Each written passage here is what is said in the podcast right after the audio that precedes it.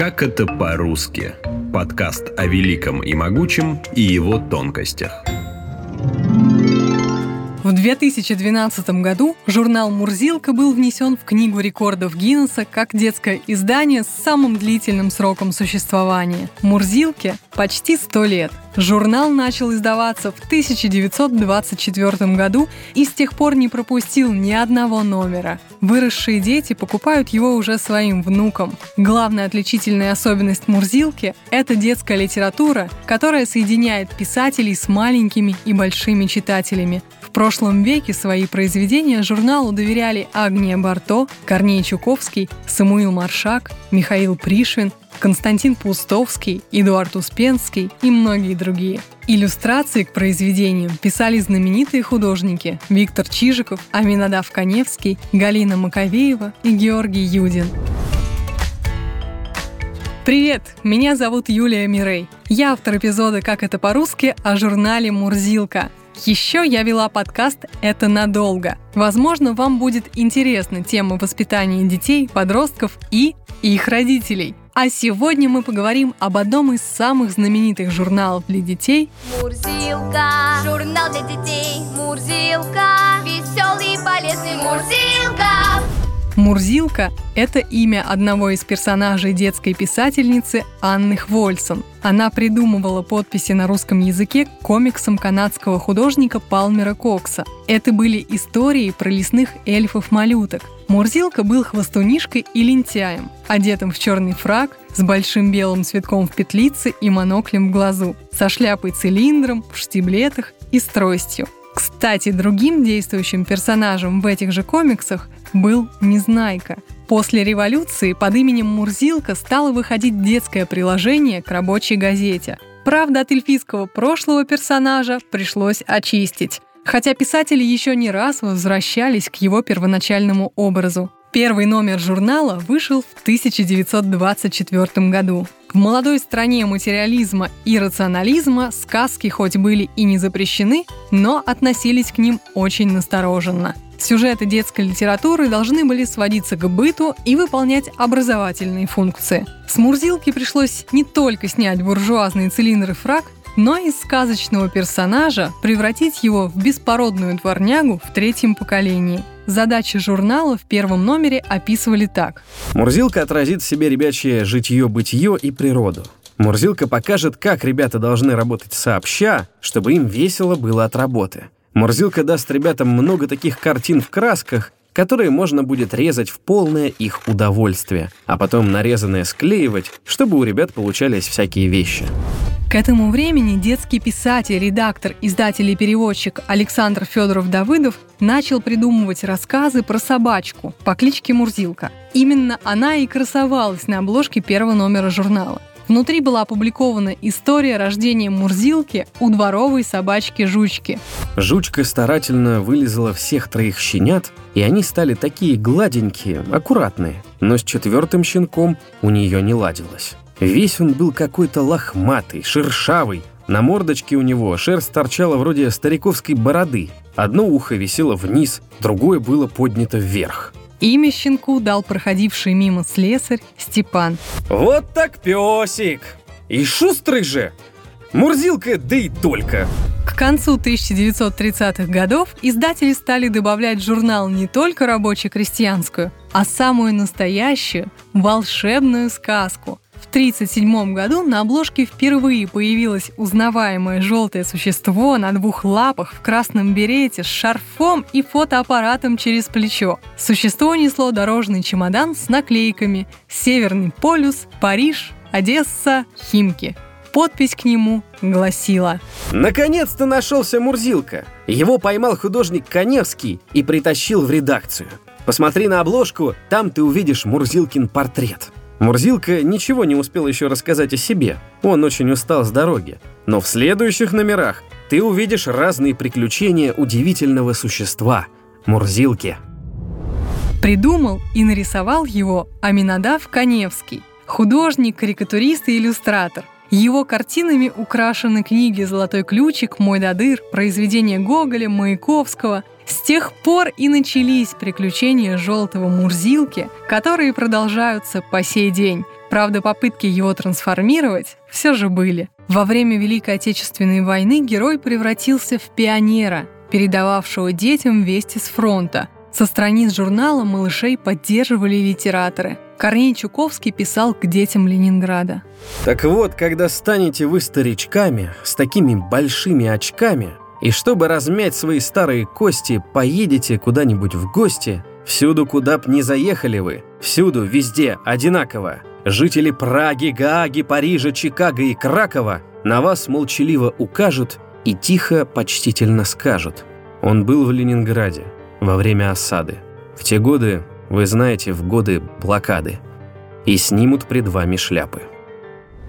Комиксы о Мурзилке обычно печатались на последней странице журнала – Рисовали их профессиональные художники, а писали знаменитые сегодня, а когда-то начинающие детские литераторы. Например, один из выпусков в 40-х годах должен был быть посвящен Древней Греции. И тогда еще малоизвестный писатель Николай Носов придумал сюжет и текст комикса о Мурзилке в раскопках. В 50-е годы про него выпустили мультик, где герой снова предстал лесным крошкой, фотографом.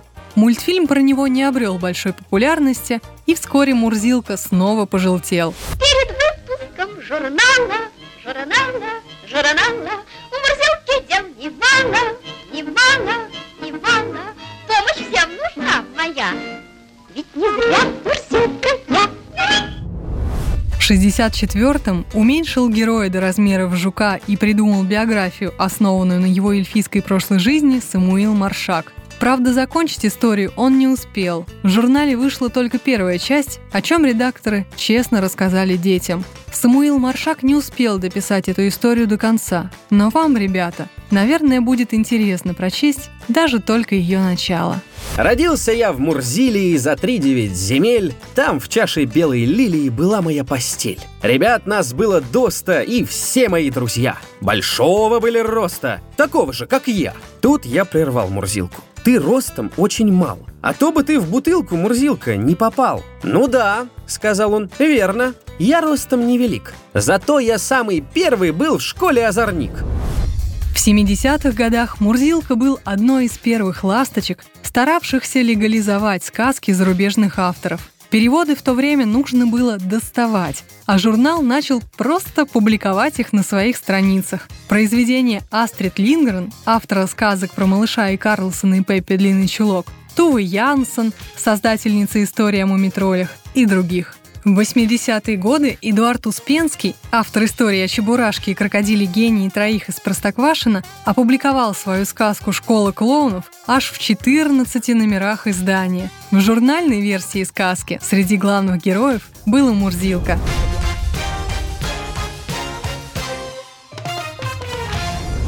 Упоминания об издании есть в произведениях, которые уже сами по себе стали классическими. Так в мультфильме «Трое из Простоквашино» дядя Федор заказывает у почтальона Печкина подписку именно на Мурзилку. Такая вот сюжетная петля. Вы, например, что будете выписывать? Я буду Мурзилку выписывать. А я про охоту что-нибудь. А я ничего не буду. Я экономить буду.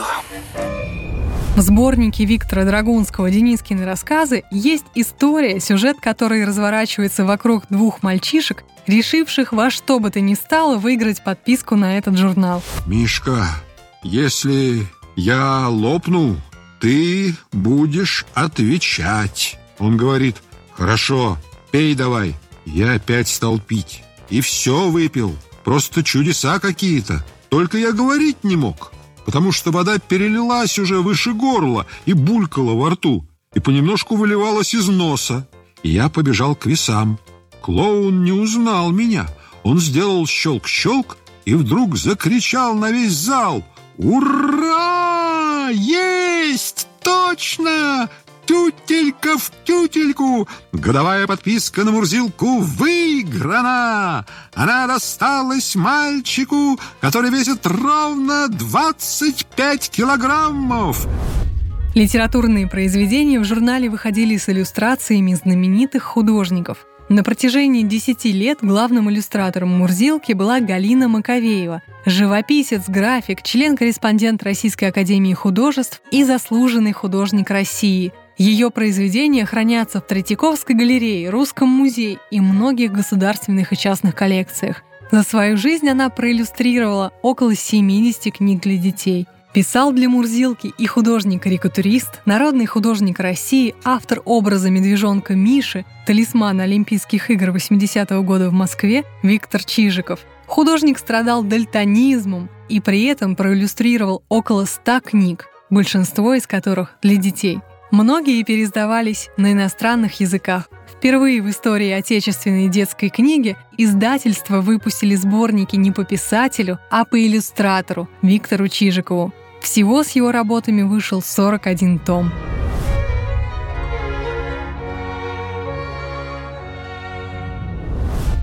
Сегодня Мурзилка как открывает в детской литературе новые имена, так и печатает произведения современных признанных авторов. Детский писатель, драматург, сценарист и радиоведущий Андрей Усачев. Кот и собака. Как-то позвал в день рождения Антон Витьку с собакой и Катьку с котом. Сесть не успели гости за стол, как разговор всем знакомый пошел. Пес зарычал. «Ненавижу котов. Я их гонять днем и ночью готов». Кот прошипел. «Презираю овчарок тоже мне в гости явился подарок. Фыркнули разом и тут же сцепились. Блюдца упали, чашки разбились, ваза с цветами летит со стола, но и вода их разлить не могла. В общем, не скучно прошел день рождения. Гости стирали с одежды варенье и с потолка соскребали салат. Бедный хозяин. А кто виноват?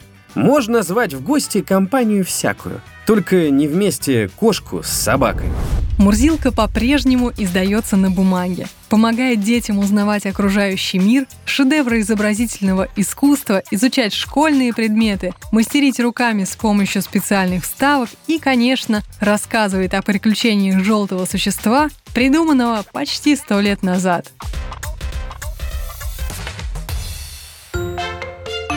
Вами была Юлия Мирей. Если вы хотите предложить тему для нового эпизода подкаста «Как это по-русски», можете найти меня в любой социальной сети или связаться с нашей редакцией по электронному адресу подкаст собакаria.ру.